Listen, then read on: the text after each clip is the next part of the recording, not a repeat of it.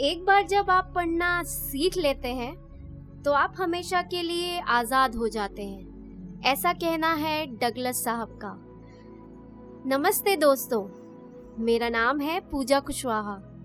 वैसे तो मैं एक स्पीकर हूँ, एक एंटरप्रेन्योर भी हूँ। पर आज आपको ले चलती हूँ एक अनजान सफ़र पे। सफ़र मेरे साथ। वो किसी ने खूब कहा है ना? अपना तेज बनाए रखने के लिए जिस तरह तलवार को पत्थर की ज़रूरत होती है, उसी प्रकार दिमाग को ज़रूरत होती है किताबों की। किताबें? जी हाँ किताबों की। देखा जाए तो किताबें हमारी ज़िंदगी का एक अभिन्न हिस्सा होती हैं। बचपन से ही हम इनसे कुछ ना कुछ सीखते रहते हैं।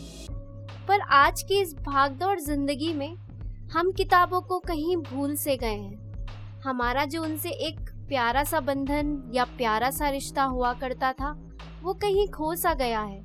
और हम डिजिटल युग में इतना बिज़ी हो गए हैं कि हमें उनकी याद ही नहीं आती। तो फिर से ताज़ा करते हैं हम आपकी उन यादों को। वो बचपन की यादें और वो कॉलेज वाले दिनों की यादें। और हम बात करेंगे उन किताबों की जो है आपकी ज़िंदगी से जुड़ी। किताबें हमारी संस्कृति की किताबें जो बात करती हैं हमारे अध्यात्म की, किताबें जो बताती हैं हमारा एक गौरवशाली इतिहास, किताबें जो जुड़ी हैं हमारी आदतों से।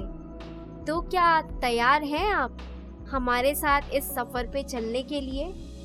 तो इंतज़ार रहेगा मुझे, आपके, आपका और आपके पूरे परिवार का, मेरे साथ इस सफ़र में, जिस सफ़र का नाम है गुफ्तगु, कुछ पल किताबों के साथ। विद पूजा कुशवाहा।